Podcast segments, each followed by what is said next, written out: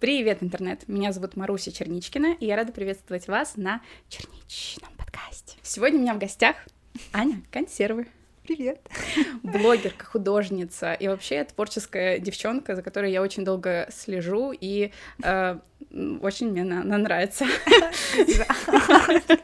Так неожиданно и приятно. Да, я, короче, как увидела, что ты будешь в Тбилиси, я такая, типа, опа, написала тебе, и ты так прям... Я очень рада, что ты мне написала. Спасибо большое. Я очень рада познакомиться. Я тоже очень рада, на самом деле. Мы сейчас только что три часа сплетничали, два часа сплетничали в кофейне. Это очень приятный опыт. Добро пожаловать в Тбилиси. Спасибо. Я, конечно, не знаю, могу ли я вообще, имею ли я каким-то достаточным весом. Ты уполномочена да. так говорить? Даже не знаю. Оцените в комментариях. Такой байт в самом начале. Это трудности эмиграции. Вот я жила в Турции, и типа в Турции все обращаются друг к другу брат или сестра на турецком. Да. Я вот ко мне обращаются как к сестре на улице или где-то там в общественных местах. А я вот не знаю, я могу обратиться как, типа, я могу сказать брат, или тетя, я могу сказать дядя. Так, и как ты для себя ответила? Никак, я не разрешаю себе использовать эти слова. Но проблема в том, что я могу обратиться к, к незнакомым как типа господин. А у меня очень плохо получается по-турецки выговаривать слово господин, поэтому я не говорю ничего. Просто такая... Извините, пожалуйста. Да. Можете помочь? Я тут была в Испании точно так же. Начинаю очень сильно нервничать, да, подхожу там к кассе, например, такая, здрасте, можно мне бабл чай? И такая, типа, и прям видно, как я переживаю, я начинаю дрожащим голосом что-то говорить, они всегда так умилялись, типа, все будет хорошо. Они начинали переходить на английский, и я такая, типа, нет, я буду практиковать испанский. Очень, это такое неловкое, да. это так, через такой скрип. Но всё. знаешь, что я заметила? Вот в Испании они как бы, ну, понимали, что ты хочешь практиковаться, и как бы, ну, оставались с тобой на испанском. Они повторяли несколько раз, говорили достаточно уже медленно, mm-hmm. и помогали какими-то жестами. Вот.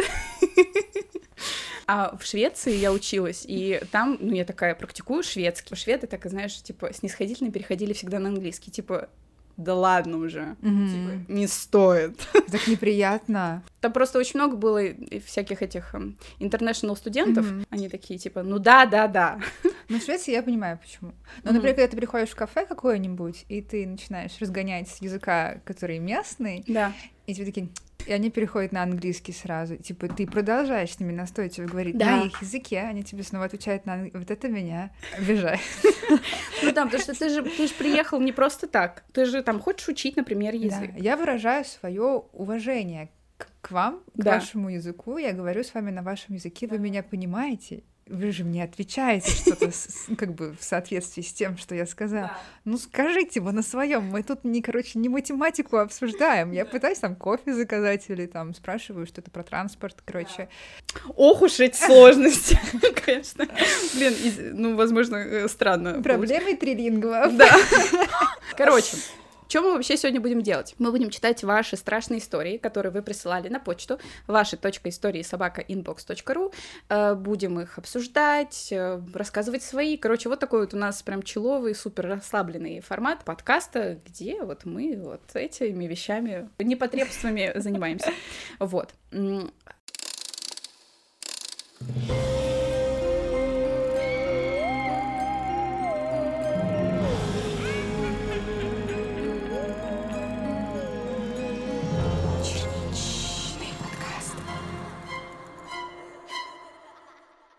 Здравствуйте, Маруся и ее загадочный гость. Или гостья. Безумно люблю черничный подкаст и долго хотел стать его частью, и вот, наконец, решился написать. Спасибо за каждый мой прекрасный вечер с твоими видео. Oh, you. Меня зовут Феликс. История моя происходила давно, и некоторые детали уже затерялись глубоко в веках. Расскажу, как помню. Мы тогда уже год как перебрались с холодного Урала в крохотный поселок городского типа в Саратовской области. Все в лучших традициях фильмов ужасов. Поселок на отшибе, со всех сторон окруженный полями и лесами, вход-выход по пропускам, так что все друг друга знают. И люди точно как местность, холодные, закрытые и будто вечно чего-то прячущиеся. Мест для развлечений как таковых там не водилось, так что мои ровесники рассредотачивались по тихим дворикам, отстраивая мир куда интереснее серой промозглой реальности. Как написано написано красиво. Я несуразное 11-летнее существо, впитавшее дух авантюризма, со страниц десятков прочитанных книжек и очень удачно нашедшее готовых приключениям друзей. Я и два моих товарища устали маяться от скуки в городке и решили исследовать его окрестности. На любой из трех дорог на выезд нас бы встретил на КПП закаленный местными морозами мужчина в форме и суровым взглядом дал отворот-поворот. Но на то мы и исследователи, чтобы не идти проторенными путями. Нужно прокладывать новые. Городок кончался печального вида парком, а за ним простиралось поле, только-только оттаившее от снега. Через него мы вышли из города в направлении обросшей легендами сгоревшей деревни, и скоро наши фигурки в куртках под цвет окружения затерялись в покосившихся э, обугленных руинах домиков и дач. Бродили мы долго.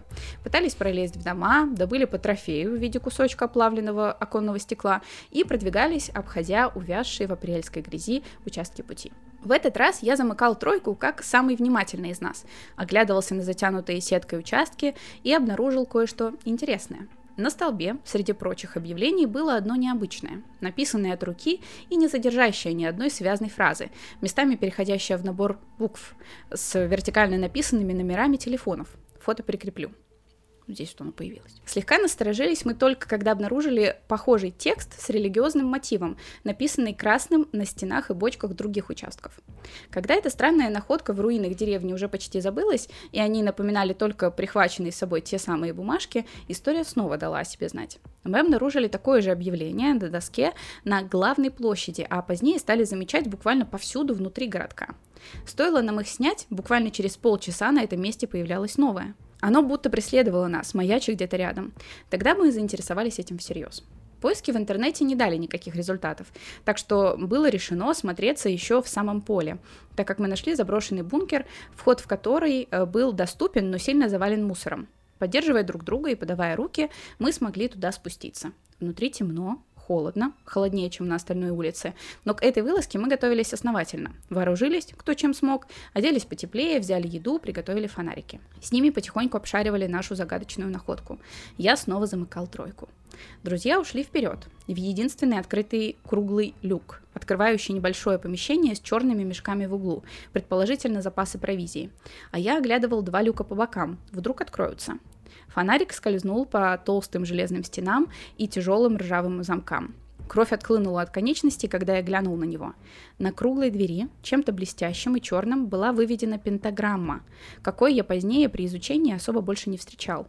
Я кликнул товарищей, мы замерли у этого люка уже втроем на несколько долгих секунд. В их глазах я прочел, что мы все это почувствовали, творится что-то нехорошее. И нам здесь находиться нельзя. Покинули мы его куда более спешно, чем забрались, но какое-то время стояли на холме над бункером, переваривая только что увиденное. Так и заметили замурованный в отверстии под пулемет скелет кошки – это надолго отбило у нас желание продолжать рыть в этом направлении. Даже унылый городишко вдруг стал казаться уютнее. Снова решились мы только спустя 10 месяцев, холодной снежной зимой. Солнце садилось рано, так что ближе к 8 вечера мы шли уже зат... затемно. Как всегда тройкой, вооруженной фонариками, как огненными мечами. Мы двинулись навстречу нещадно бедущему в поле снегу. Я шел впереди. Направо – деревня, налево – старое кладбище. Стали спорить, куда пойдем. И только склонились к деревне, как у меня сработало какое-то чутье или шестое чувство, кто его знает. Не идите и все тут. Я благодарен звездам и малолетнему себе за то, что решил э, тогда к нему прислушаться и уговорил друзей обследовать кладбище. Когда пришло время идти по домам в тепло, мы напоследок обернулись, прощаясь с нашим полем. Отблескивая красным и желтым на ровном снежем, свежем снегу, полыхала второй в истории раз обросшая легендами деревня, в которую мы должны были пойти. Причину возгора... Это был пожар. Я думала, что это просто какое-то красивое описание. Причину возгорания так и не установили, да и не волновало оно никого. Уж не знаю, была ли в этом какая-то связь, но друзья с тех пор всегда справлялись, что думает о нашей идее мое загадочное чутье. Mm. У меня Ничего несколько вопросов. Так. Во-первых, кошка, застрявшая в отверстии. Да. Типа она пыталась пролезть через него и не справилась, и там навсегда и осталась. Получается так. Или кто-то положил ее туда. Или кто-то положил. Ну, и я просто э, отверстие для пулемета. Это в смысле как? Это что? Это ну, маленькое. В, в, в, в бункерах бункере? может быть да. такое. Какая-то небольшое а, отверстие. Какое-то да, чтобы дуло пролезало. Ну, как будто бы я не подумала о том, что она могла сама просто застрять, но, наверное, вполне возможно. Но это, наверное, могла быть и не кошка, или они прям обследовали скелет. Так, это кошка самка полтора года. Хочется, знаешь, какой-то вот услышать прям э, городскую легенду, которая вокруг построилась. То есть связано ли это вот как раз... Ну, я так понимаю, что нам не зря же рассказали про вот эти вот какие-то религиозные письма, которые были... Да. знаки. Плюс случайные возгорания зимой обычно не случаются. Ну, Летом да. еще можно понять, там... Ну, мало ли что. Сигарету да. кто-то бросил, типа, угу. а, зимой. Но зимой. А еще я хочу сказать, что дети, которые лезут в бункеры, типа, я очень напугана бункерами. Да? Вообще, да. Я, короче, в детстве посмотрела фильм «Яма». Угу. Я не смотрела. Видимо, хорошо. Ну нет, возможно, сейчас он меня не напугает, просто в детстве он меня очень сильно напугал. Это про подростков, которые, короче, нашли бункер, и они там как бы закрылись на выходные. Там это была такая прикольная типа вечеринка, где да. у чувака есть ключ, он закрывается снаружи, уходит и открывает через там два дня, когда пьянка mm-hmm. условно закончилась. Но как ты поняла по сюжету фильма, через два дня дверь не открывается. А вообще закрытых э, помещений не боишься? Нет, вот у меня нет такого. Но э, когда у меня был нехороший там тревожный период, однажды я застряла в лифте, и вот там я почему-то... Я в детстве так не боялась застревать, как когда я была вот на этом каком-то эмоциональном психологическом дне. Uh-huh. Я, у меня уже там 20 с хвостиком, early 20s, uh-huh. и типа я застреваю в лифте, и у меня прям ну, это, короче, тревога, которая находит выход через... Ей не важен повод, на самом деле просто триггер, mm-hmm. и сама эта тревога не родилась от того, что я, типа, остановилась в лифте. Mm-hmm. Я вообще очень спокойна. Мне, на, на, короче, и э, на контрасте сейчас я этим летом снова застряла в лифте в Турции. Там прям страшный лифт, они падают постоянно в Турции с небольшая... Да. И они постоянно ведут себя как просто как сумасшедшие, ездят туда-обратно. И вот я застреваю в лифте, и это прям, короче, попало на камеру во влог, и я такая, типа, ха, типа застряла в лифте. А до этого, типа, все, не могу, страшно. Вот я просто вспоминаю тоже, у меня были очень странные страхи, связанные с лифтом, я тоже боялась застрять. Был повторяющийся кошмар, а, связанный с лифтом. Я все про это знаю. Лестницы и лифты, самолеты. Типа, я не падаю в лифте, а я еду вверх, доезжаю до как бы своего этажа, он не останавливается, ага. и я еду вверх, вверх, и как бы циферки меняются, и я уже знаю, что в этом доме там не 23 этажа, например, mm-hmm. а типа, не знаю, 12, а у меня там уже там, я не знаю, какой-нибудь 30 и я не понимаю, что происходит. И вот типа жуткая тревога такая. Какой начинается. очень интересный, нестандартный вот этот вот у тебя ход этого сна. Да, я вообще такая необычная. Нет, потому что это один из самых, короче, распространенных кошмаров, лестницы, твой дом, подъезд или что-то, что ощущается как твой дом, лифт, и угу. еще туда же почему-то самолеты подключаются, иногда угу. поезда снятся. Мне кажется, это все про одну и ту же тему, типа, что ты вот заходишь и не можешь вернуться домой. Угу. Но обычно как? У людей какие-то препятствия перед их дверью, или даже если они добираются до своей двери, им кажется, что дверь не их. Типа, моя квартира исчезла. Типа, вот это мой подъезд, мой этаж, моего дома здесь нет. Даже угу. если ты преодолеешь все, короче, препятствия во сне. Мне снилось, что не было пролетов в лестнице, да. потом лифты застревали застревали, тормозили, не ехали, или меня кто-то в них не пускал. Типа ага. просто там стоит какая-то фигура и не пускает меня в лифт, и не могу попасть домой. А лестница, например, обрушена, короче. Так, Чувак, пусти. А он тебя не пускает. Первый раз слышу, вот всем снятся такие сны, буквально всем. Первый раз слышу, что типа ты едешь высоко и не можешь остановиться. Или точно так же вниз. И типа, и он, ну, как бы, там минус первый, третий, десятый. Обычно вот я типа супер много времени посвятила своих знакомых, спрашиваю про эти сны, типа, какое у них вот развитие вот этого вот да. их кошмара, обычно это препятствие, невозможность продвинуться дальше. Вперед, вниз, вверх.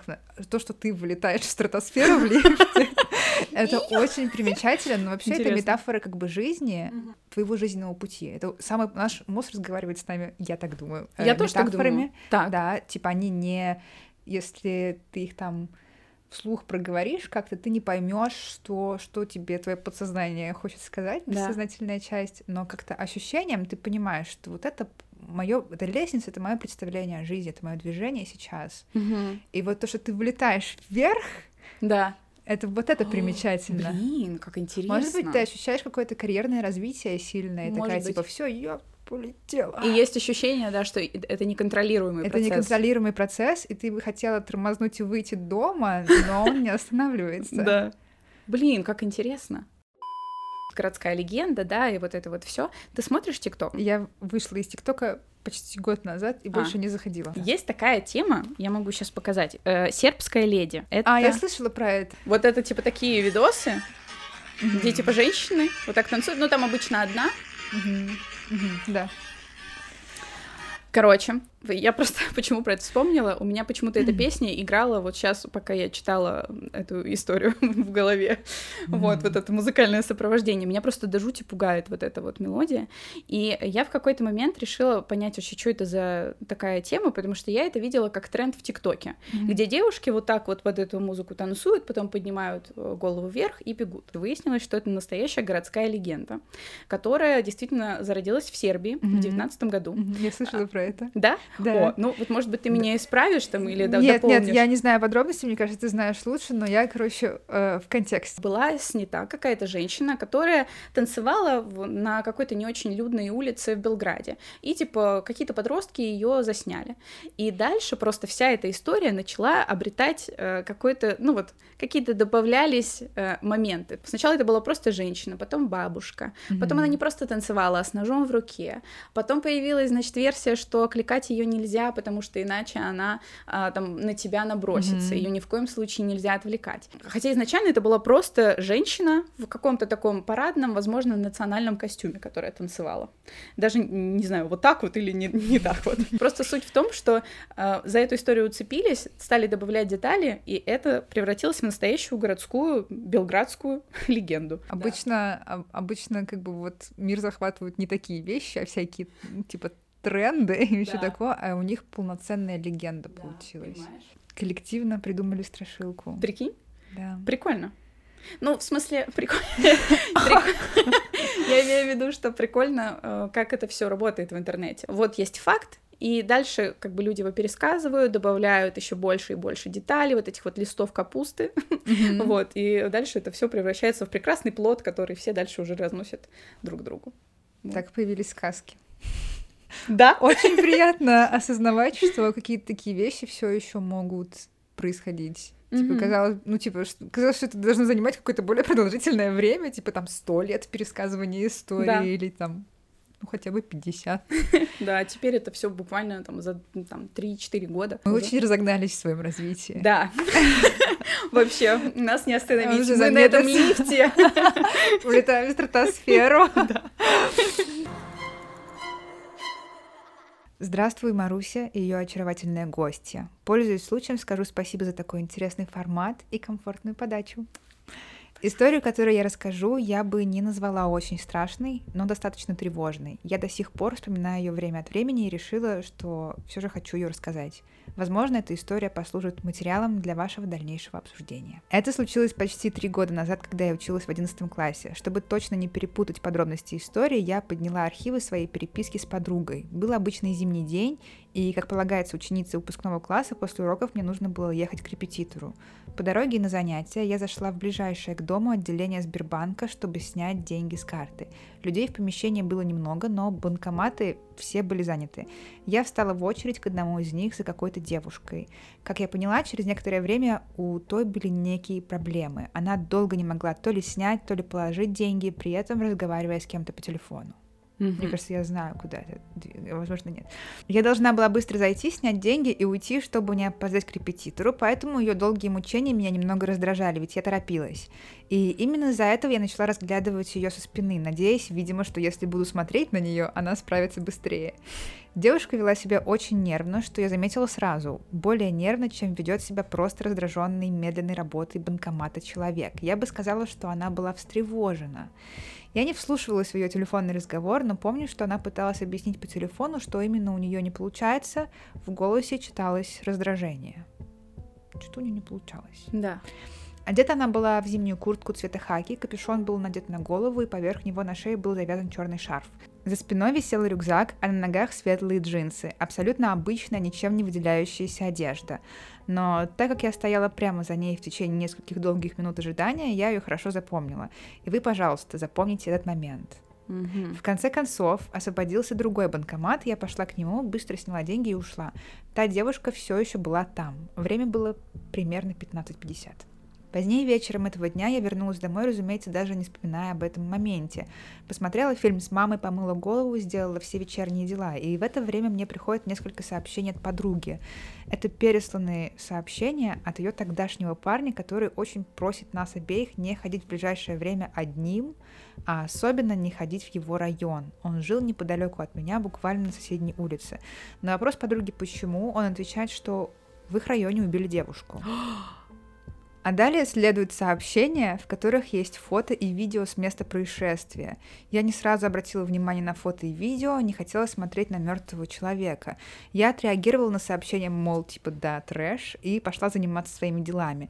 Но через некоторое время в моей голове вдруг всплыло воспоминание о девушке из Сбербанка, и я решила внимательно посмотреть на фото и видео жертвы. На них была девушка, лежащая лицом вниз на заснеженном тротуаре.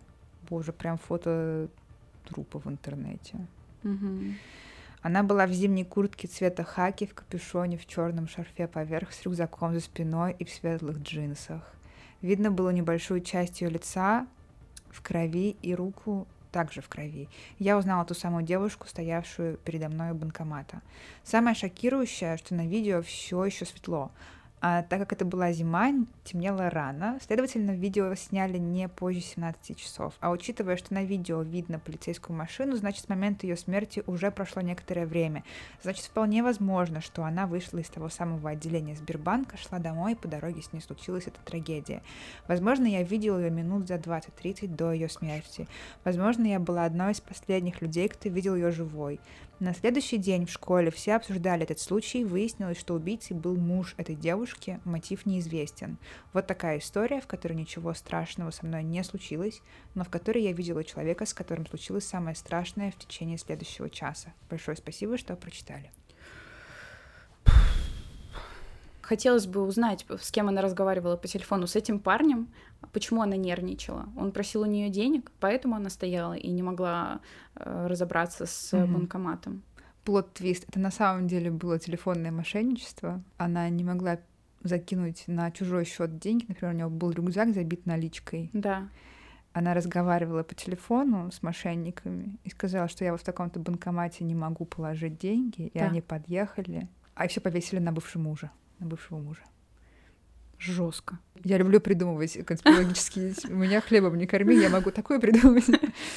Я понимаю, наверное, какое в результате у тебя остается ну вот как у человека, а, ну, свидетеля, да, вот последних э, минут э, жизни другого, какое у тебя остается, не знаю, как, может, чувство ответственности, что ли, и непонимание, то есть ты прям как будто сам уже причастен к этой истории. Ну, я просто себя ставлю, да, на место этой девушки, которая написала э, эту историю, и понимаю, что меня бы тоже вот беспокоило, mm-hmm. типа, хотелось бы разобраться. Может быть, если бы, типа, она с ней заговорила или что-то такое, ну, да. этого ну, бы Это, конечно, случилось. вообще ни в коем случае не значит, что, типа, вот... Нет, а вот я про то, что бы... такие мысли могут да, быть. Да. Ты, типа, такая, вот, может быть, я могла что-то сделать, спросить, как у нее дела, или помочь ей, да, типа, да, может да, быть, да. этого не случилось. Если есть какое-то продолжение, потому что, скорее всего, с момента, как прислали эту историю, прошло какое-то время, если есть как- какая-то информация, и ты хочешь поделиться, то напиши, пожалуйста, в комментариях, потому что мне уже самой, я уже чувствую себя вовлеченной как-то в эту историю. У меня тоже еще вопрос, а как убили, что стало причиной смерти? Да, то есть это был какое-то огнестрельное... огнестрельное, это было просто, ну, короче, ужасно так, конечно, спрашивать, настоящий человек, настоящая трагедия, да. но как будто чуть-чуть не хватает информации для да. понимания того, что произошло.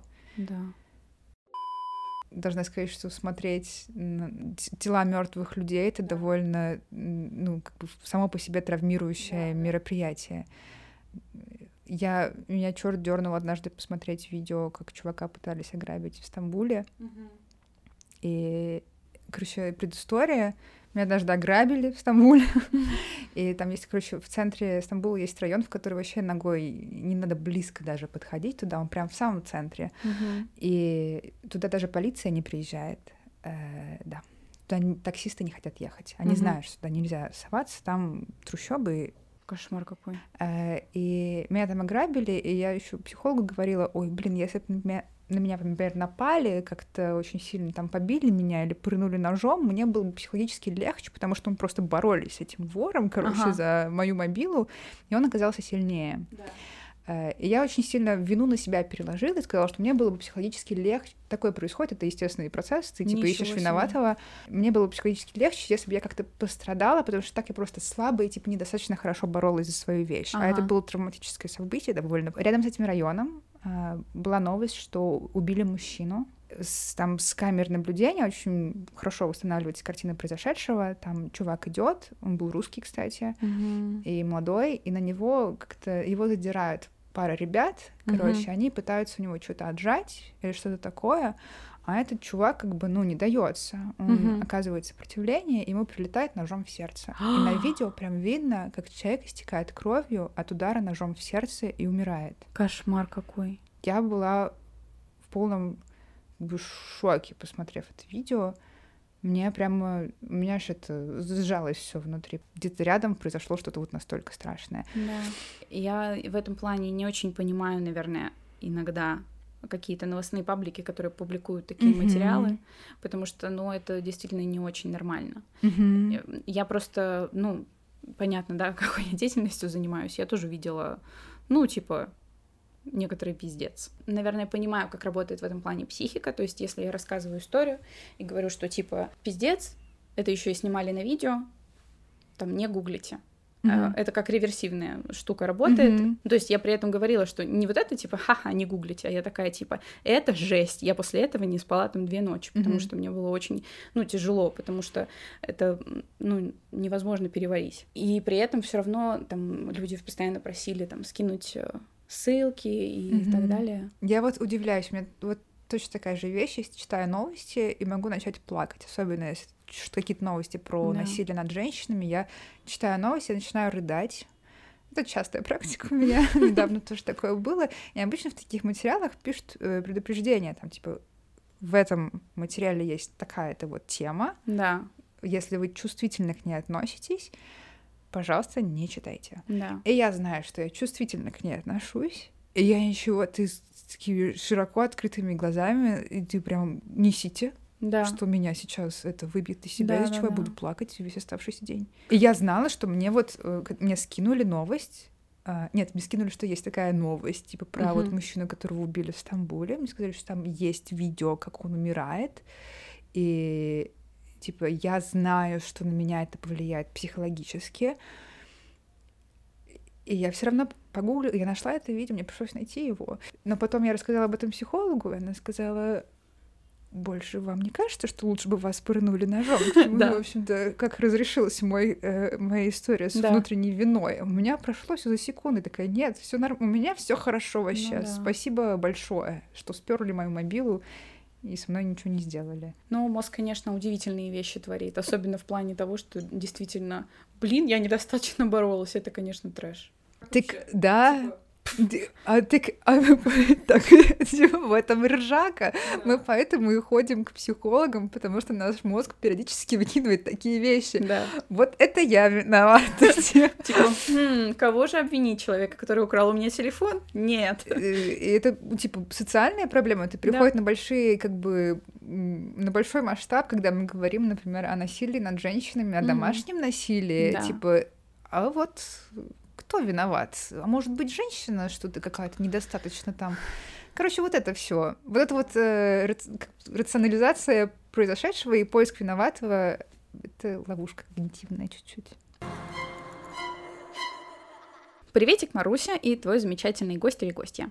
Относительно давно смотрю твой канал и начинала как раз-таки с черничных подкастов. Очень люблю твое творчество. Спасибо. История не моя, но моей сестры. В этой истории хранится большая часть криминала нашего тогда дома, Бишкека. А в то время ей, сестре, было около 11 лет. Это начало нулевых, и такие страшные случаи в нашем городе не были чем-то редким. Насколько я помню, в новостях это особо не освещалось на фоне революции и массовых передряг, которые тогда происходили, поэтому народ реагировал никак. Начиная историю, важно объяснить, как выглядит местность происшествия. Южный ботанический сад Бишкека находится буквально через дорогу от спальных микрорайонов, застроенных старыми советскими советскими домами 104 серии. Тогда это было нашим семейным гнездышком, где максимальный криминал, как нам детишкам рассказывали, украсть конфетку из э, комка Во многих частях бывшего Советского Союза киоски еще называют словом комок, как сокращение от фразы коммерческий магазин, либо комиссионный магазин. Это примечание Вероники. Спасибо, редактор наш. Мы бы, мы бы не поняли. А я бы не поняла, если я, честно. Ну, я без шуток, я бы не поняла. Вот. Короче, комок этот находился напротив дома. Сама ботаника поделена на две части. Вставлю тут картинку с Google карты, пожалуйста, вставь это в выпуск. Для того, чтобы добраться до сада с нашей стороны микрорайона, нужно было пройти небольшое расстояние пустоши и затем пройти по старым ржавым трубам, которые тогда служили своеобразным мостиком для многих ребят. В первой части можно было гулять э, семьями днем, э, раз в два года натыкаясь на труп в петле. Во вторую люди старались не ходить, потому что вокруг этой стороны ботанички ходила городская легенда о призраках, суицидниках, сектантах, сатанистах, и, э, чтобы вы понимали опасность этой местности, там укрывались террористы, сбежавшие из СИЗО. Вот ссылка на новость 2015 э, года. Про игнорирование подобного я уже рассказывала, но в дополнение хочу сказать, что банально наша семья, приходившая к дяде домой, слышала, мы сейчас стараемся не выходить, там террористы сидят. И спокойно продолжала просто кивать головой, не добавляя добавляя особой опасности значимости, наверное, этим новостям. А кто точно там обитал и прятался по нашим детским зданиям, так это бомжи и серийные убийцы. Возвращаясь к самой истории, моя сестра гуляла в том районе после школы вместе со своей подружкой. И они тоже не были исключением из детишек, которые решали походить по трубам. Дабы не заскучать, они сели, свесили ножки посмотреть туда-сюда. И ее подруга, назовем ее Т, не видела второй страшной части сада, а смотрела в сторону первой, где вдалеке было видно, как родители гуляют вместе с детишками, а пары сидят на старейших белых скамейках в обнимку. Однако моя сестра смотрела в сторону той самой второй части сада. Тогда она еще не знала причины, по которой нас туда не пускали родители. Ничего не происходило, она посматривала на канал внизу, как вдруг недалеко от этих труп она замечает двух мужчин за 30. Их фигуры были темные не за одежды или цвета кожи, а именно из-за грязи, которая слоями э, на них лежала, из-за чего моя сестра посчитала их бомжами. Но эти, они тащили что-то в руках, так как будто мешок картошки. Приглядевшись получше, сестра замечает, что это обезглавленное и расчлененное, то ли женское, то ли... Ебать! Извините. Согласна. В некоторых местах с ссадинами и синяками. Сначала она подумала, что это манекен в краске или лаке, но туловище тащилось по земле так, что можно было разглядеть всю мягкость и плотность именно человеческого тела. Уставившись на это все, моя сестра замечает, как один из мужчин останавливается и очень пристально смотрит на нее в ответ. У сестры лезут глаза на лоб. Она, не понимая, что происходит, видит, как этот же мужчина указывает на нее второму, и они начинают двигаться в их сторону, продолжая тащить тело за собой. Сестра вскакивает с места дикого страха, очень сильно хватает Т за руку и со всех ног мчится по звенящим трубам оттуда в сторону набережной. Т ругалась на нее всю дорогу, потому что по пути сестра била и стукала то обо все камни, но сестра чувствовала такую дикую опасность э, и то, что оба мужчины идут, ускоряя шаг в их сторону.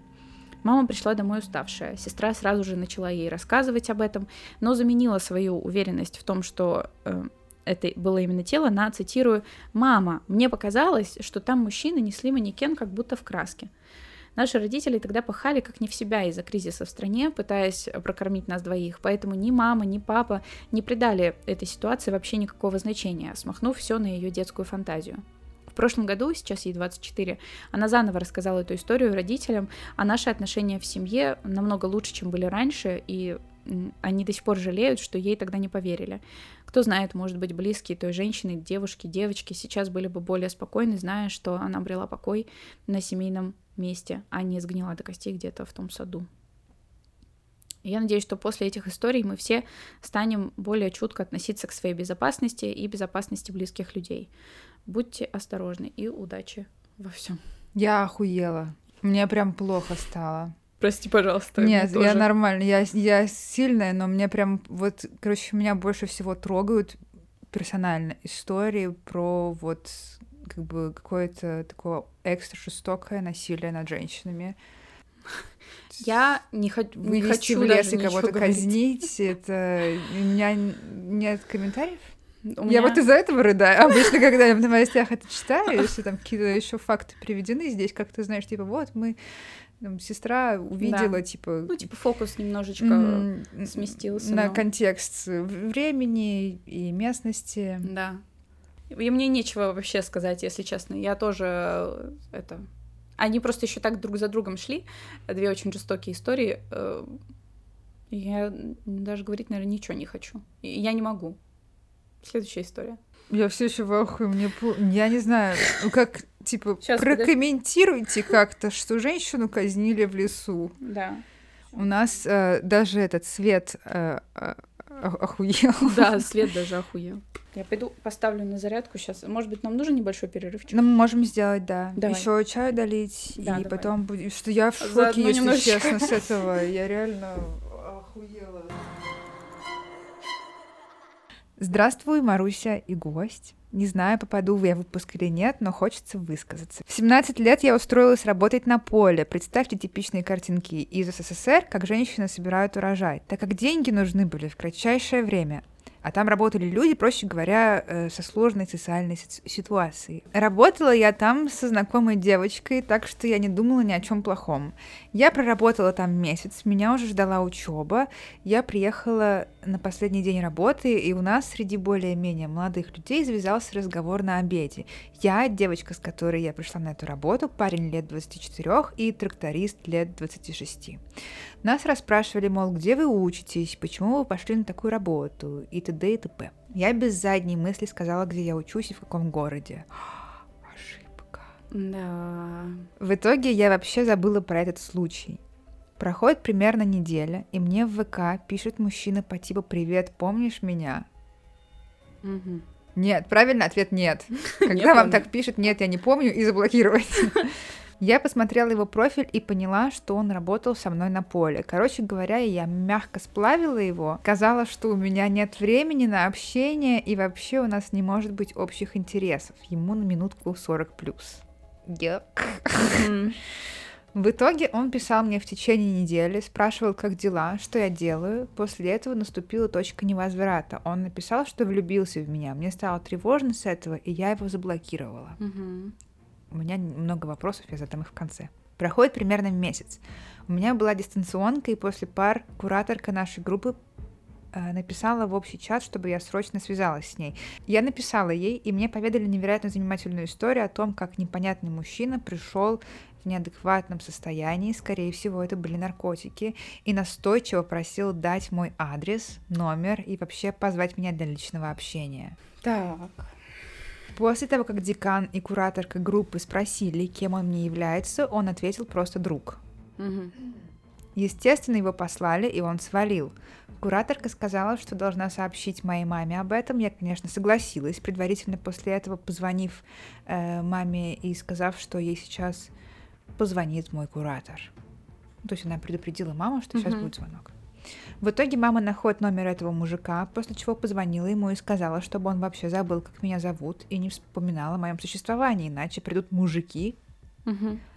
и объяснят попонятнее. Этот мужик сразу сказал, мол, окей, простите, это глупая шутка с моей стороны, я так больше не буду, не волнуйтесь. Я решила, что все уладилось. Месяц боялась выходить из дома, потом как-то смирилась и забыла об этой ситуации. Сейчас прошел ровно год с того момента, и этот мужик опять объявился. Он опять пытается меня найти. Моей маме позвонили из одной организации и сказали, что мной интересуется некий мужчина и хочет со мной встретиться.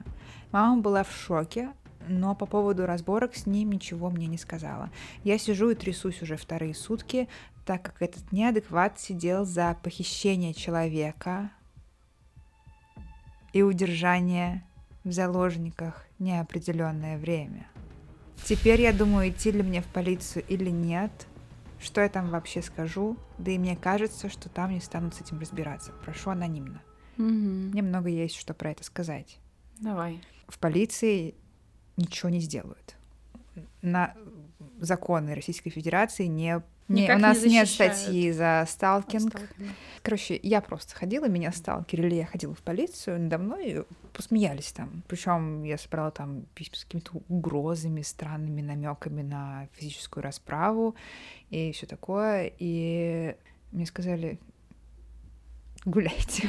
Так что в полицию, может быть, можно попробовать, но типа, нужно Можно быть подать жалобу на него, условно, ты можешь написать жалобу на любого человека, да. собрать кейс, задокументировать это. Может быть, это как-то, ну, короче, что будет какая-то запись о том, что вот этот человек проявлял к вам какой-то интерес нездоровый. Что еще хочется сказать? эм, блокировать сразу. К сожалению, ты узнаешь о том, что так себя нужно вести, только когда с тобой происходит что-то такое. Мы, мы по природе очень вежливые, особенно девочки такие стараются никого не обидеть, на-на-на, и быть тактичными, mm-hmm. если спрашивают, как дела, отвечают, э, вступают в всякие переписки со всякими встречными, поперечными.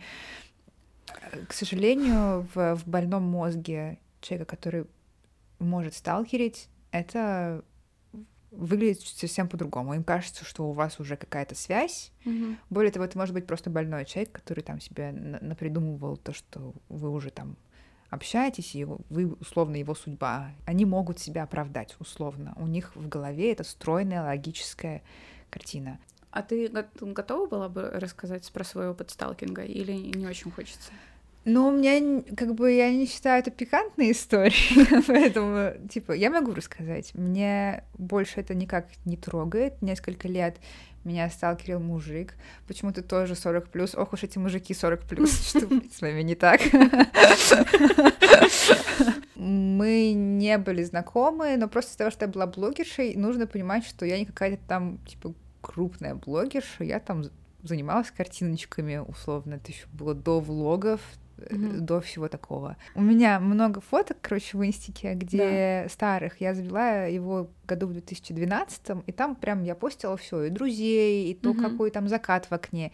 И там было видно вид из моего окна. Mm-hmm. Я бы в жизни нахуй не подумала, блядь, здоровый человек в жизни не подумает ничего искать. Да. Если там какое-то лицо со мной на фотографии присутствует, или там в моем видео, например, никому mm-hmm. здоровому человеку в голову не придет выискивать этих, ну, короче, деталей, где да. это, с кем это.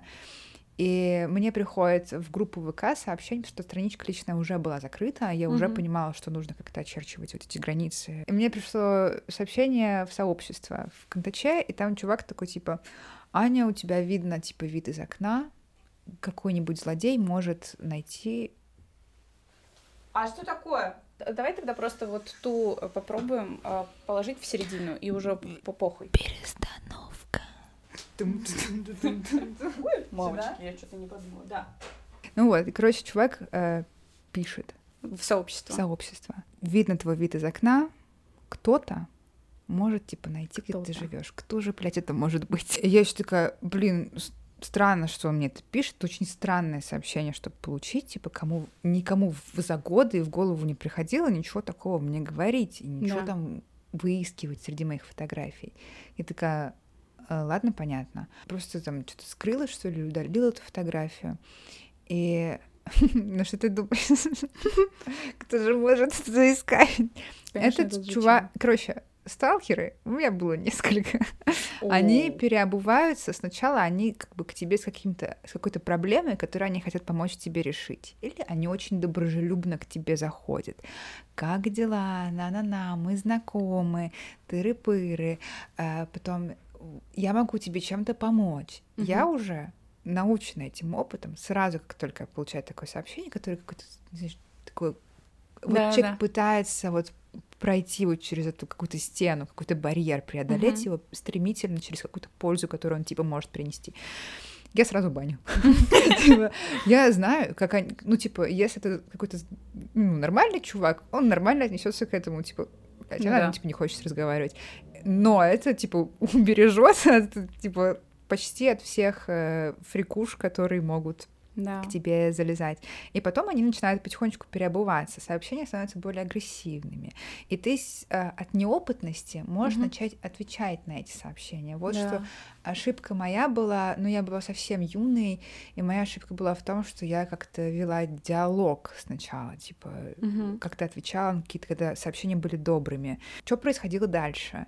Этот чувак ну, я рассказываю про какого-то конкретного чувака, но да. они все примерно одинаково себя ведут, а, начинают залезать э, в лички друзей моих. То есть видеть, на кого подписано, на-на-на, притворяется старым другом, и такой, типа, поболтать, почилить. И есть категория людей, которые тебя плохо знают, на которых ты подписана, особенно когда вы молоды, 20 лет, 22 да, да. года. Это все такое очень пикантное и какой-то большой прикол скорее воспринимается, как, а не как какая-то угроза и действительно mm-hmm. стрёмная херня.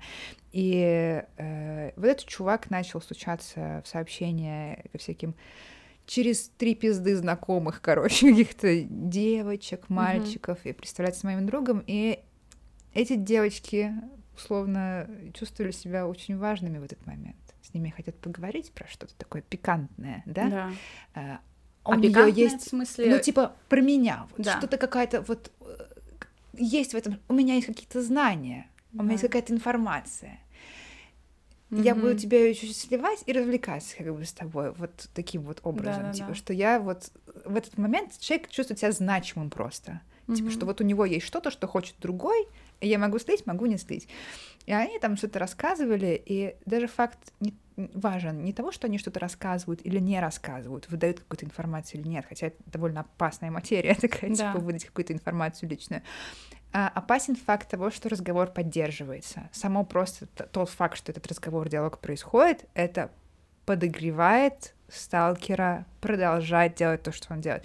То есть он в диалоге с вами, он в диалоге с вашей средой, условно. Дальше он начинает скачивать планы вашего дома примерно, находит ваш адрес по Google картам, если вы живете в небольшом городе, находит, где вы живете, план этажа, да.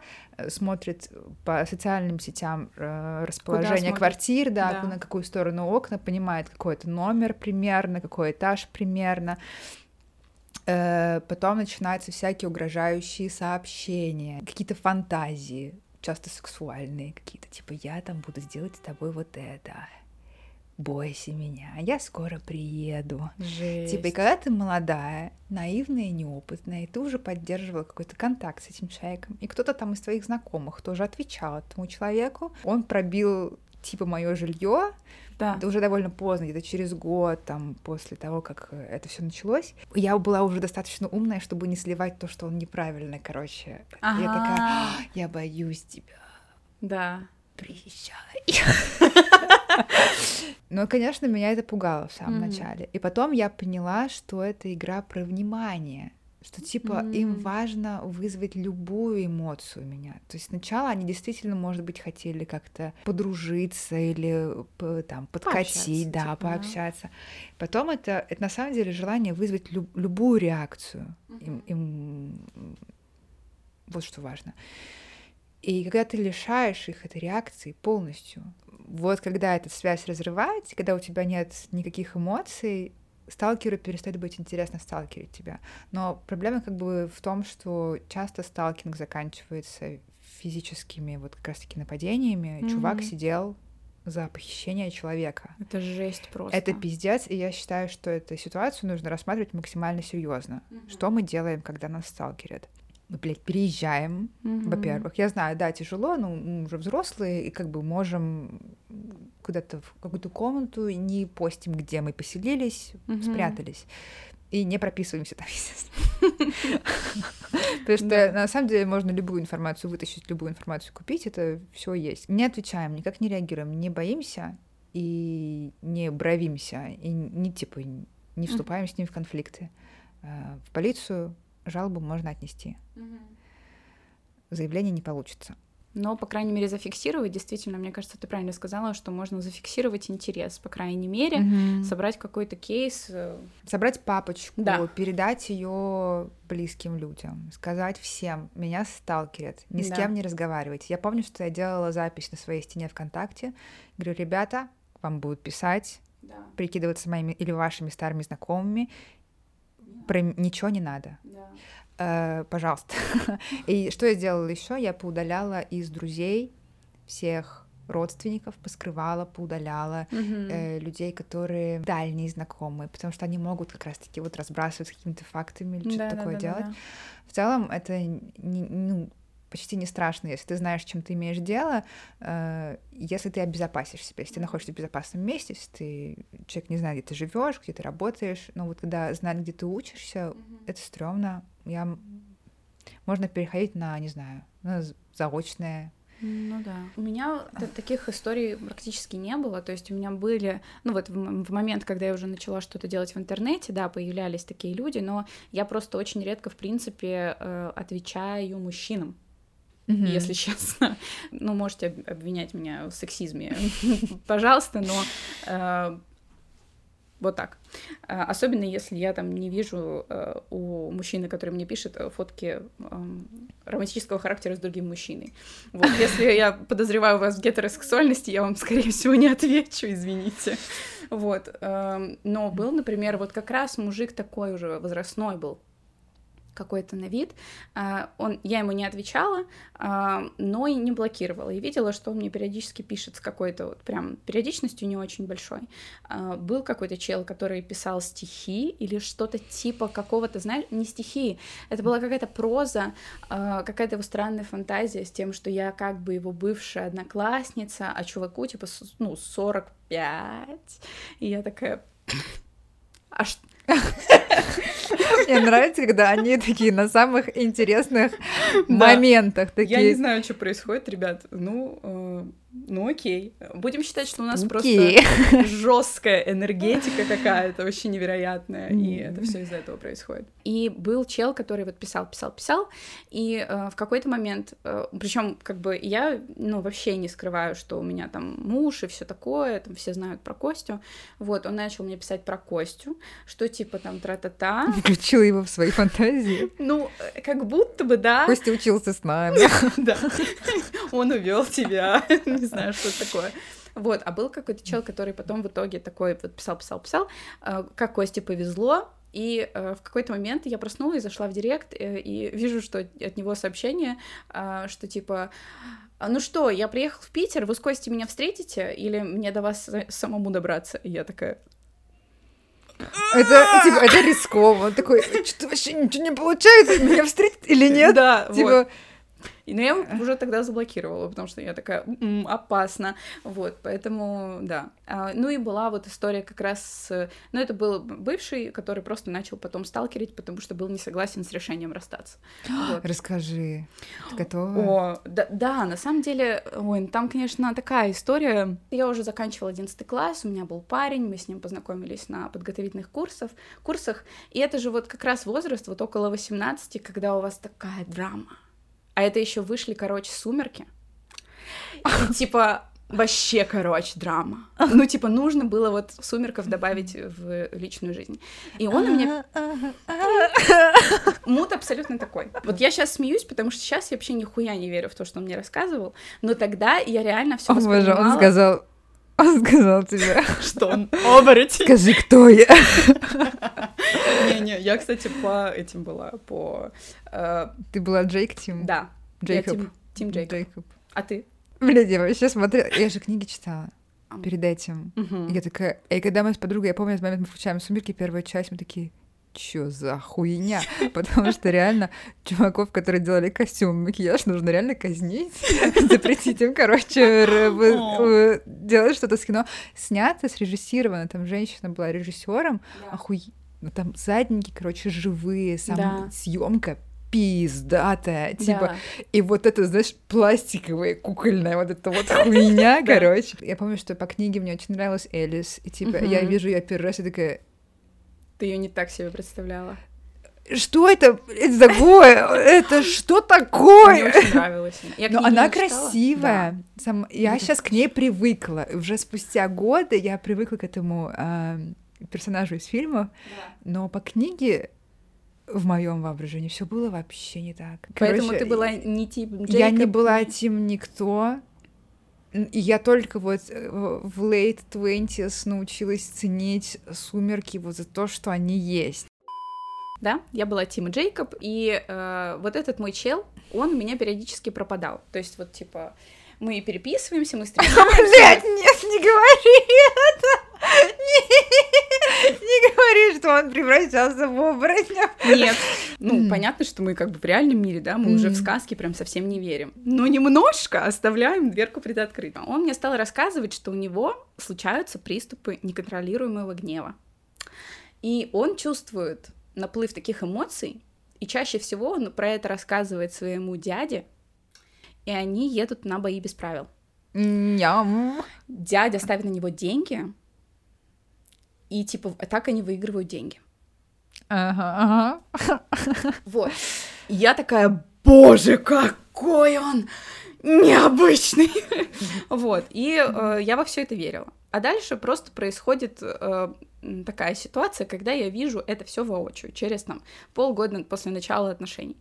Э, он говорит мне, что он пойдет со мной на вечер выпускников на встрече выпускников происходит супер странная ситуация, типа мы, знаешь, заказываем кальяны, а он начинает курить кальян с э, такими школьными троллями, которые начинают его как-то типа задевать, и в конце концов они говорят, что типа ты вообще типа слишком много с нами куришь, типа будешь тоже скидываться, а у нас деньги закончились. И я ему такая типа не надо, типа не, не надо, а то у нас нечем платить будет. И он выбесился, он обиделся. И это для него стало каким-то, видимо, началом триггера, а потом а, что-то он ушел в туалет, был какой-то типа белый танец, ко мне подошел какой-то чел, мы на расстоянии, я вообще, блядь, не преувеличиваю, мы на расстоянии вытянутой руки, вот так танцуем, разговор такого характера, а чё, куда ты поступил? Он такой, блядь, мы с тобой на, первый, на первом сентября на линейке в политехе виделись, я такая, а ой. Но мой благоверный вылетает из ресторана, где все происходит, ко мне подбегают подружки, которые, что ты натворила? Я такая, что я натворила. А у него случился приступ неконтролируемого гнева. И э, он выбегает из ресторана, оставляя все там вещи, но забирая телефон. Я ему звоню. Тактично. Я ему звоню, пытаюсь до него как-то достучаться, он типа не поднимает трубку, потом поднимает трубку, э, орет, э, я такая типа ты где? Э, он такой я убью его, и я такая Короче, Убей! Я... Нет, я была, я очень испугалась. Ну, а. типа, я, я реально, я была полностью погружена вот в это все, я никогда такого раньше не видела. Я выхожу с вещами, э, стою на улице, а время типа, ну, ноябрь, что ли, ну, холодно достаточно, а он, ну, раздетый выбежал. Вот, прибегает он, э, ну, типа, без куртки, без всего, с ободранными костяшками. Он, орёт. он бил стенку, да? Нет, он бил машины, блядь. Он сворачивал зеркала у машин. Я потом так боялась, что нам придут штрафы какие-то. Короче, он прибегает, я, типа, к нему навстречу. Он начинает, и, ну, типа, пытаюсь его держать. Он меня, короче, пихает в ребра. И дальше я, типа, истошно ору друга, который э, там был. Вот, он прибегает, начинает его трясти, типа, приходи в себя, приходи в себя. Вот, вот это вот вот как бы так закончилась наша встреча выпускников. Я супер сильно перенервничала. После этого мы с ним переписываемся, и я говорю, что типа с этим нужно что-то делать. Вот, он мне такой, да, согласен, почитаю статьи в интернете. А это был типа 2011, и я такая, 10 и я такая, похоже, статей в интернете недостаточно, мне кажется, нужно к психологу. Вот, он очень плохо воспринял эту информацию и сказал, что делать он этого не будет. И я начала морозиться. Я чувствовала себя виноватой, мне казалось, что я должна его спасти, mm-hmm. но при этом головой все еще понимала, что это пиздец, и я вообще не хочу в этом участвовать. Ну, ну и разорвать с ним страшно, потому что вдруг у него будет новый приступ. В итоге а, я все-таки ему сказала через там, не знаю, неделю, через полторы, что типа кажется, ну, ничего не получится, сказал, что нам нужно расстаться, а у него было все мое расписание университета, он за мной ходил, Типа, причем он, типа, держался на расстоянии, но постоянно за мной ходил. И это было пиздец, как страшно. Подожди, как это выглядело? Ты приходишь на занятия? Да. Он я там уже ухожу... стоит в дверях? Нет, я ухожу с занятий, и я вижу краем глаза, что он просто за мной идет там на расстоянии, ну, там, типа, не знаю, метров Блин, у меня плохо очень с, с глазомером. Он встречал тебя с занятий. Ну да, но типа не подходил, а просто вот так вот ходил за мной. И типа потом ехал на маршрутке домой. Следил, чтобы никого рядом с тобой не было, чтобы тебе домой никто не... Чтобы тебе портфель никто не носил. Ну, видимо. Я не знаю, что он хотел этим, если честно. Возможно, он хотел, чтобы я его заметила, мы поговорили. Да, он хотел, чтобы ты его заметила. И что если бы он не хотел, чтобы ты его заметила, ты бы его не заметила. Да, вот. Но меня тогда спасло, что он ушел в армию. Сейчас у него вроде все хорошо. Ну, в смысле, как? Я знаю, что он вернулся из армии, э, он мне писал после этого, тогда уже не было никаких там этих самых, типа... Вот Я таких оборотень. Вот, да, ну просто, типа, он такой, верни мне мои вещи. Кстати, среди них были «Сумерки» книги. Я брала у него их почитать. Предлагаю назвать эту историю су- су- «Сумерки нашей молодости». Да, да. История как бы... Мне забавно ее рассказывать сейчас, но тогда мне было пиздец страшно. И вот опять же вот это вот вина, стыд, я должна его спасти, да что же я делаю? Вот, это, конечно, был целый спектр эмоций. А, вот, слава богу, это уже все позади, потому что это было ужасно. И, и он меня очень сильно напугал. Причем я тогда поскольку мне еще как бы досталось, ну, то есть mm-hmm. мне прилетело по ребрам, ну так, ну, нехило, если ну, честно. Ну, это страшно. И, э, и типа, и ты понимаешь, что ты вообще не можешь контролировать, э, ну, то, что происходит с человеком, и ему реально нужна помощь. Если там это не какая-то, не знаю, ну, то есть я не знаю, насколько это вообще было представлением. То есть представлением в этой э, истории было то, что он ездил на бои без правил. А мне кажется, или всё. вообще вообще все. Но мне кажется, это органич... органичная очень история для такого типа людей, когда они им кажется, что они искренне переживают все эти эмоции, ну, да. но на самом деле это какой-то те театр вокруг. Угу. Ну типа да. овердраматизация, все с каким-то надрывом, да. все через какое-то. Заметь меня, я иду за тобой. Нету сил подойти и сказать, хочу с тобой поговорить, провести время. Да. Есть силы каждый день маячить так, чтобы ты наверняка краем глаза увидела, да. что он ходит за тобой, и что ты там подумала. Какая-то такая манипуляция да. и твоими эмоциями, и вообще всем, как выглядит эта ситуация. Там было все вот по классике. Такая. Э, он манипулировал тем, что он покончит с собой. Ну, короче, там... Джеффский ну да, это было, конечно, это ужас. Драма. Драма, да. драма. Мне кажется, что ты очень здорово вообще рассказала по поводу того, как себя уберечь. Мне кажется, это очень хороший совет. Ты не можешь уберечься, но просто ну, ты да. можешь предпринять какие-то да. шаги к тому, чтобы обезопасить себя. Да, да, да, так правильно. Здравствуйте, Маруся и ее чудесные гости или гости. Спасибо за то, что вы делаете, безмерно радуя многих людей. Пожалуйста. Никогда не надоедает, да? Нет. А теперь к истории. Она произошла, когда мне было 6-7 лет. Обозначу, на тот момент я почти не смотрела фильмы, книги читала исключительно добрые, детские, и, имея очень развитую фантазию, хорошо отличала выдумки и сны от реальности. Мы с моей подругой часто рассказывали друг другу невероятные истории, в которые невозможно не верить.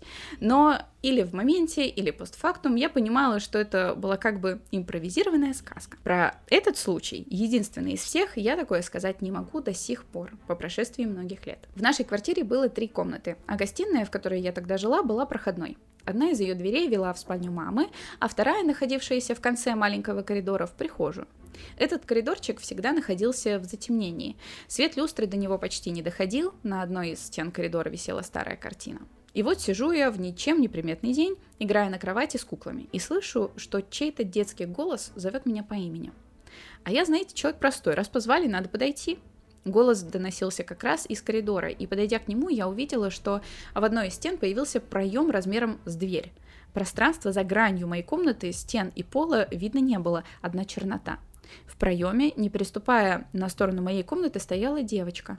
Она мне тогда показалась маленькой, на год-полтора младше меня самой, хотя я тогда сама была крохотной. Девочка улыбнулась мне и сказала, «Я это ты, только не из твоего времени». За ее спиной в отдалении я увидела старушку, сидевшую в кресле качалки спиной к нам.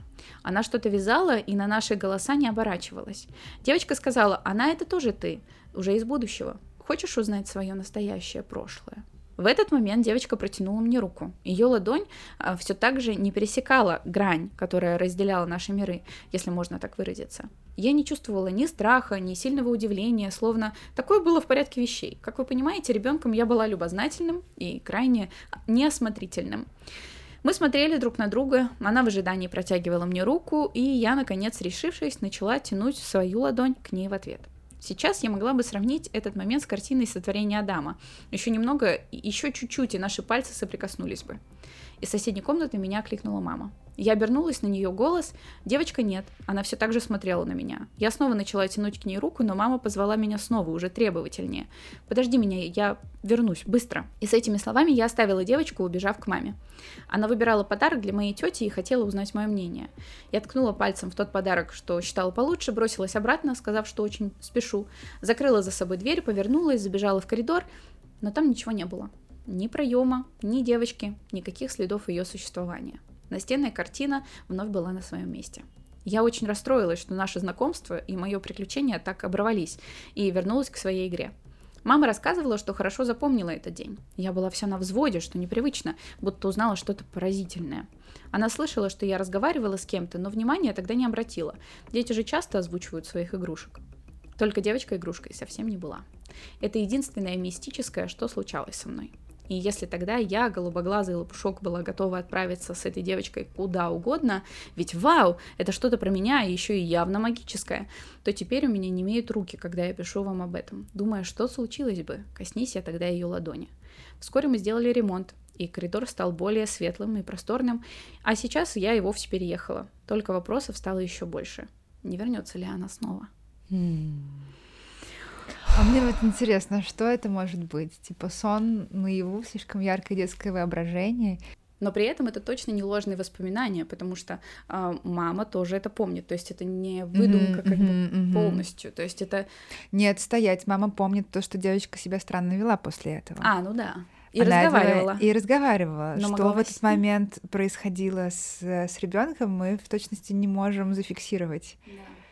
То есть она, очевидно, что-то отреагировала, она, очевидно, что-то видела. В каком состоянии она это видела? Вот что да, интересно. Очень интересно. Во-первых, мозг может всякие странные штуки делать. Галлюцинация — это вещь. Да. У меня однажды была галлюцинация того, что я долго не спала. Ого. Но у меня была безобидная. Я клянусь. Это смешно рассказывать, я никогда об этом не рассказывала или не знаю, короче. Я не спала несколько суток, и еще э, в один из дней съездила в поездку и вернулась домой. Короче, то есть была длинная дорога.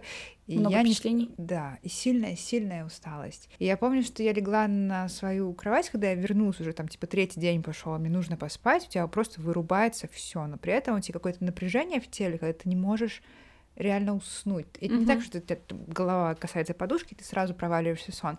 Я смотрю вниз, на полу валяется гитара.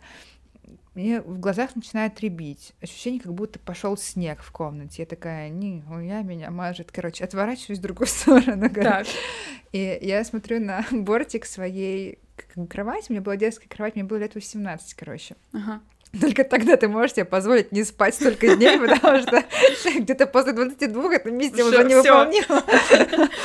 А, я смотрю на бортик своей кровати, и я отчетливо вижу, как где-то там какой-то рисунок дерева, что там как будто такой забор, я еще шучу, и через него бесконечно прыгает свинюшка такая маленькая. У меня, короче, я такая, чего, блядь? Я такая, и все, и оно как бы исчезло. То есть у тебя мозг дорисовывает что-то да. в голове, какую-то хуйню просто, ерунду. Вот со снегом я еще могу понять, что ну, глаза да, типа... устали, вот это вот рябь в глазах, что она может воспринимать мозгом как, как снег, но какие-то прыгающие свиню. Я еще и пересрала, так и такая, типа, чего? Спать? пора спать. Да, да, Типа, то есть это вещь. Можно, ну, как бы, будучи в там сознании, не, не имея расстройств психических, видеть или слышать. Слуховые галлюцинации очень очень популярны. Когда да. они засыпают, и ты, например, слышишь резкий звук очень реалистичный бьющегося стекла. Угу. Тебя выдирает. Это, типа ты не спал, да. и тебя или кто-то окликнул тебя по имени. Угу. Это тоже не считается расстройством, это предсонные галлюцинации, которые происходят с людьми. У кого-то сонный паралич, у кого-то такая да. штука. Ну, типа, что это было с девочкой?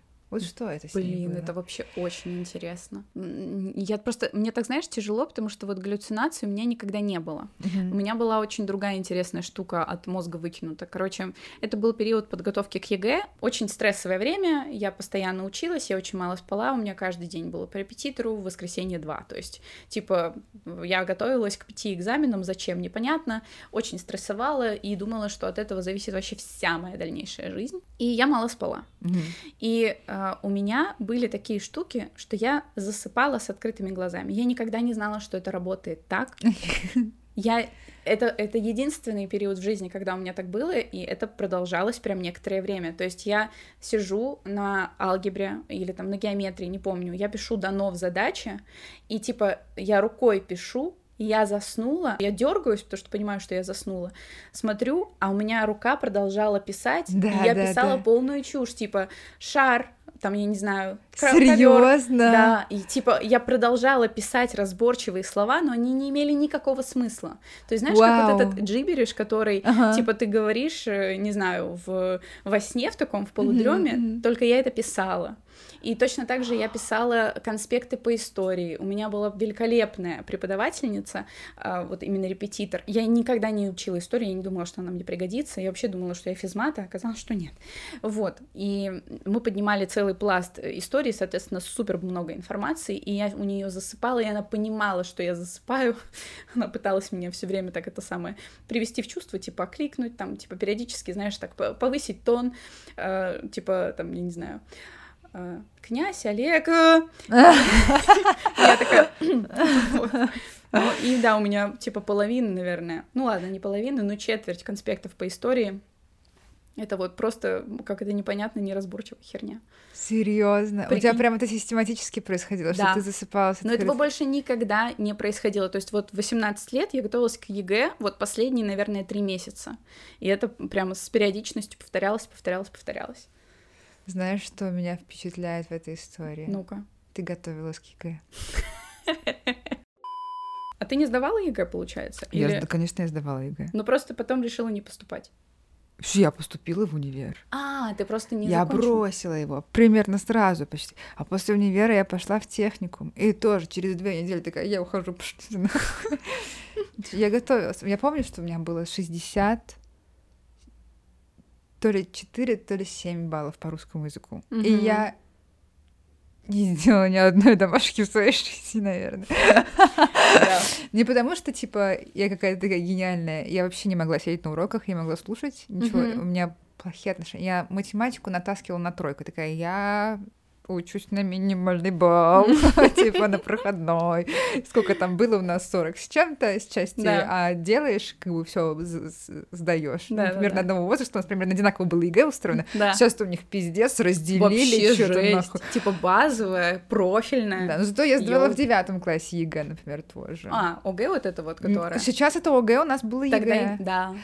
Э, вот. И, короче, да, я такая, я на минималочку. Но самая смешная история была про литературу, потому что для поступления в вуз на дизайн нужна была литература, а я, типа, ничего не читала, кроме «Сумерек». Ну, представляешь? Ну, то есть какие-то детские детективы, «Сумерки», там что-то еще. Я даже «Гарри Поттера» не читала. Я же на литературе на это должна сказать. У меня было там какие-то три произведения, которые я прочитала.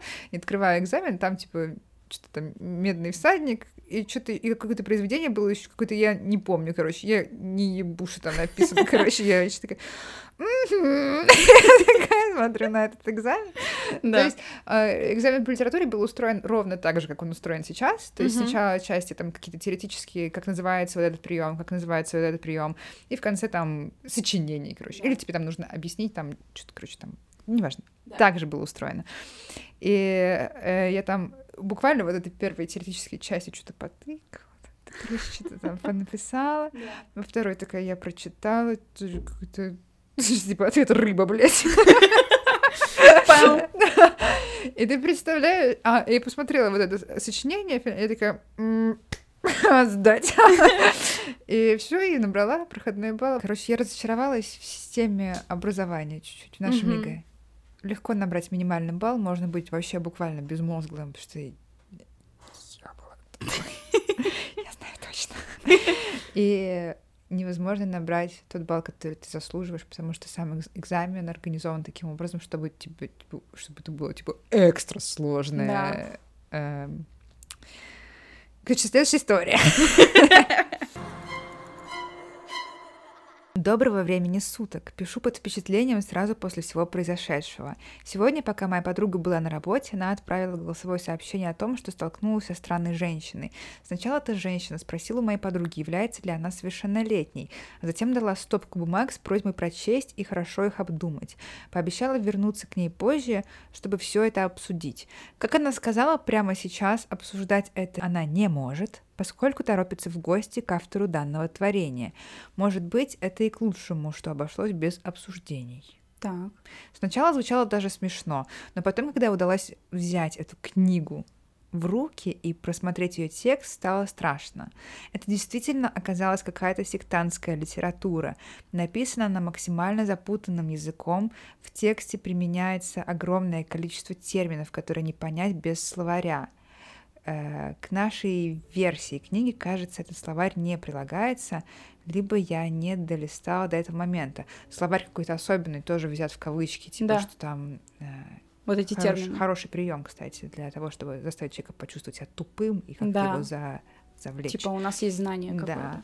Кажется, обращение в полицию, скорее всего, будет бесполезным, поскольку моя подруга все же совершеннолетняя, да и мы на самом деле не уверены, как такое обращение вообще оформить. Поэтому хотим обратиться к вам. Если вы можете дать подсказку, как с этим можно поступить, или поможете ответить, осветить, простите, ситуацию каким-либо образом, мы будем благодарны. Мы очень растеряны. Тут я так понимаю, что есть ссылки на на что-то. Сектанты часто используют вот этот вот, типа, мы знаем чего-то, чего ты не знаешь. Да, и тебе это не- непременно нужно Да, узнать. обыватель такой, нихуя, какие слова тут приколдесные.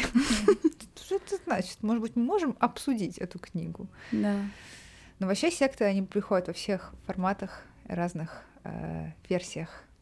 Я знала людей, которых засосала. Да? Да. Причем это не какие-то, знаешь, популярные, которые на слуху. Это просто э, всякая дичь. Давайте посмотрим. Э, К любящему сущность сердцам из страны любящих. Я вверяю вас нашему Богу.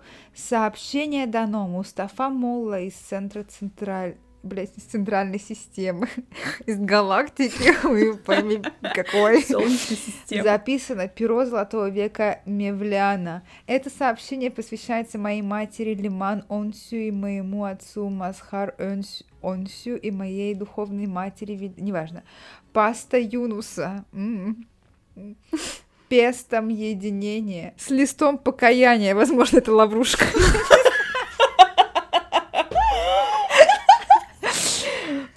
В ступке сердца, это они перец молят, поняла? В, ступ, э, в ступке сердца просей сквозь решето милосердие.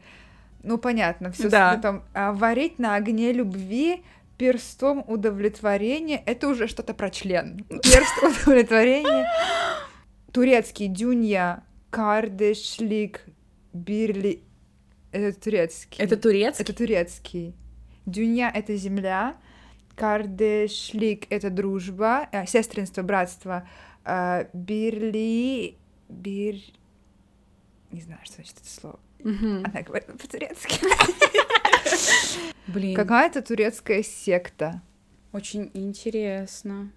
Реально, все запис... написано очень вот этим вот. Что делать? Постить и ржать с этого публично. Ну, Не пугаться таких вещей. Да. Если- Ну и, конечно, не э, вступать, наверное, в разговоры с э, таким человеком, если он встретится снова. Возвращаюсь к вам из будущего и совершив некоторый э, research в Гугле. В общем, то, что э, вам показали, если меня слушает девушка, которая написала письмо, это отрывок из э, некой вселенской конституции, э, которая была написана э, 90-летней турчанкой Ведиа Бюлент Онсю Чорак. Э, Секта это не новая. В 17 году я видела сообщение э, из Челябинской области. А, Суть в том, что это секта оккультистов-самоубийц. Вот. Потому что, в, потому что вот в этой Вселенской Конституции эта турчанка 90-летняя пишет о том, что жизнь на Земле на исходе и нужно спасать душу. А для этого необходимо надеть фиолетовые одежды, войти в фиолетовую комнату и убить себя. Ну, в общем, э, смех смехом, но э, штука опасная. Очень странно, что подруги сказали, что бегут навстречу с автором трактата, потому что, насколько я знаю, э, эта турчанка не на территории России находится. Так что такие дела. Хорошо, что вы об этом написали, потому что их уже оштрафовали вот в Челябинской области в семнадцатом году. Ну вот я так понимаю, что сейчас они орудуют в Екатеринбурге, потому что письмо пришло именно оттуда. Вот. Так что, екатеринбуржцы, будьте, пожалуйста, аккуратнее. Я, кстати, с удовольствием вступаю с сексантами в разговоры. Да? Мне однажды позвонили в домофон. О май. И такие, вы хотите поговорить о Господе Боге нашем или что-то такое? Я Так. такая, да. Я вышла на домофоне. Так. И мы сидели что-то. И люди, которые, знаешь, выстраиваются в очередь и пытаются пройти Они такая, подъезд. вы слышали, что он вернется? Я говорю, вы имеете в виду про третье пришествие? Она что-то такая замнулась, у нее есть какой-то скрипт. Она должна зачитать какой-то скрипт. Да. Типа, она пытается втереть мне про второе пришествие, что Да. нам всем нужно спастись. А ты Правильно? такая, Потому что- «Третье». А я такая, а уже третье будет, типа, второе это уже было. И так я узнала, что на домофоне есть ограничение в минуту, короче. Она еще раз перезванивала. секты бывают разные. Они бывают не только религиозные, они бывают еще построены на разных всяких не, они бывают еще и реалистичные. Угу. Первое, что я хочу сказать, во-первых, касательно этого, что очень много блогеров используют, короче, техники сектантские в своих вот этих блиновская. А, ну, и, да. Ну, ну, и многие, кто, у них есть уровни, вот эти вот то, этот Джонс, как его зовут? То, то, то, э, я поняла. Робинсон, как да, его, как, э, который... Джон, Джонни Робинсон. Тони... Тони Робинсон. Тони, Тони Робинсон. Робинсон. Вот у них вот эти вот тоже Что градации Робинсон? есть, типа сколько билет стоит. Это тоже типа чисто сектантская иерархия. И, короче, да. да, я знаю одну девочку, которую как-то в, в кризис ей, что ли, попала вот какой-то личный вот это вот, что мы откроем вам тайны мира, ага. и у них там тоже иерархичность, они ее сильно не светят, но угу. э, построено все на зарабатывании денег, конечно же, потому что там их консультации можно покупать за деньги, у них там проводят какие-то игры. Угу. И я обожаю читать это все. Типа на меня это не действует, угу. но я такая, как же можно было, типа, ну, типа, на, как, для меня поразительно, как человек из, на, из как бы обычного превращается, мне открыто это знание, я вам сейчас его донесу с вас 50 тысяч. Люди ведутся на любую хуйню. Ты что угодно можешь сказать им. Что угодно. Типа, вообще любую хуйню придумываешь, типа, и все. Я порталы в, э, в стенах открываю. И люди будут такие. Да. Да. Мы не видели, но инфосотка. Блин, ну да, если все это очень как-то грамотно построить, то... Да, да. твоя, во-первых, харизма важна, а во-вторых, то, как уверенно ты говоришь, в-третьих, угу важно, чтобы люди были чуть-чуть такие ну, либо это в тяжелый момент. Да, вот, в тяжелый момент. Э, солнцестояние найти. фильм хорошо показывает о том, как ты залетаешь в эту штуку э, с разбегу, если у тебя тяжелый да. период в жизни. Блять, вот это интересно, вы слышали это? Ага, это воск вылился на книгу. Да, и течет прям ниже, и прям течет к моему телефону. О! Прямо, нет, подожди, интересно. Ау. Какой у нас выпуск сегодня? Мистический. А, ну реально, потому что здесь просто... Под... Ну, Лужа? Ну, потоп, да. Ну ладно, я надеюсь, что я все это уберу. 33 несчастья. Давай закругляться, а то Давай, сейчас наверное. нас плитой раздавит какой-нибудь, я кажется, мне кажется, да. Типа, скандалка, пиздите уже, давайте, заканчивайте. Ой, наша энергетика не для камер, получается.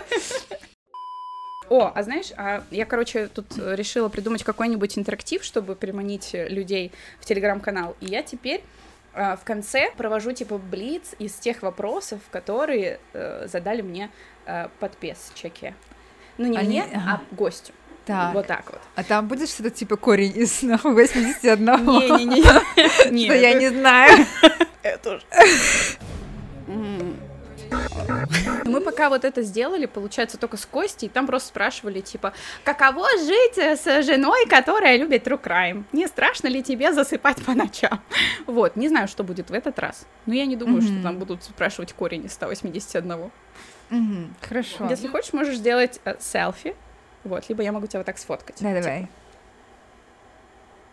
Красиво? Сфоткала? Да, мне нравится. Он может не показывать, я абсолютно спокойно к таким ко всем штукам отношусь.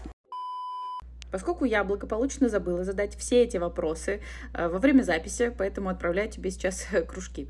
Скажи, пожалуйста, увлекаешься ли ты туркраймом? И, в принципе, что для тебя более страшно? Мистика или все-таки люди?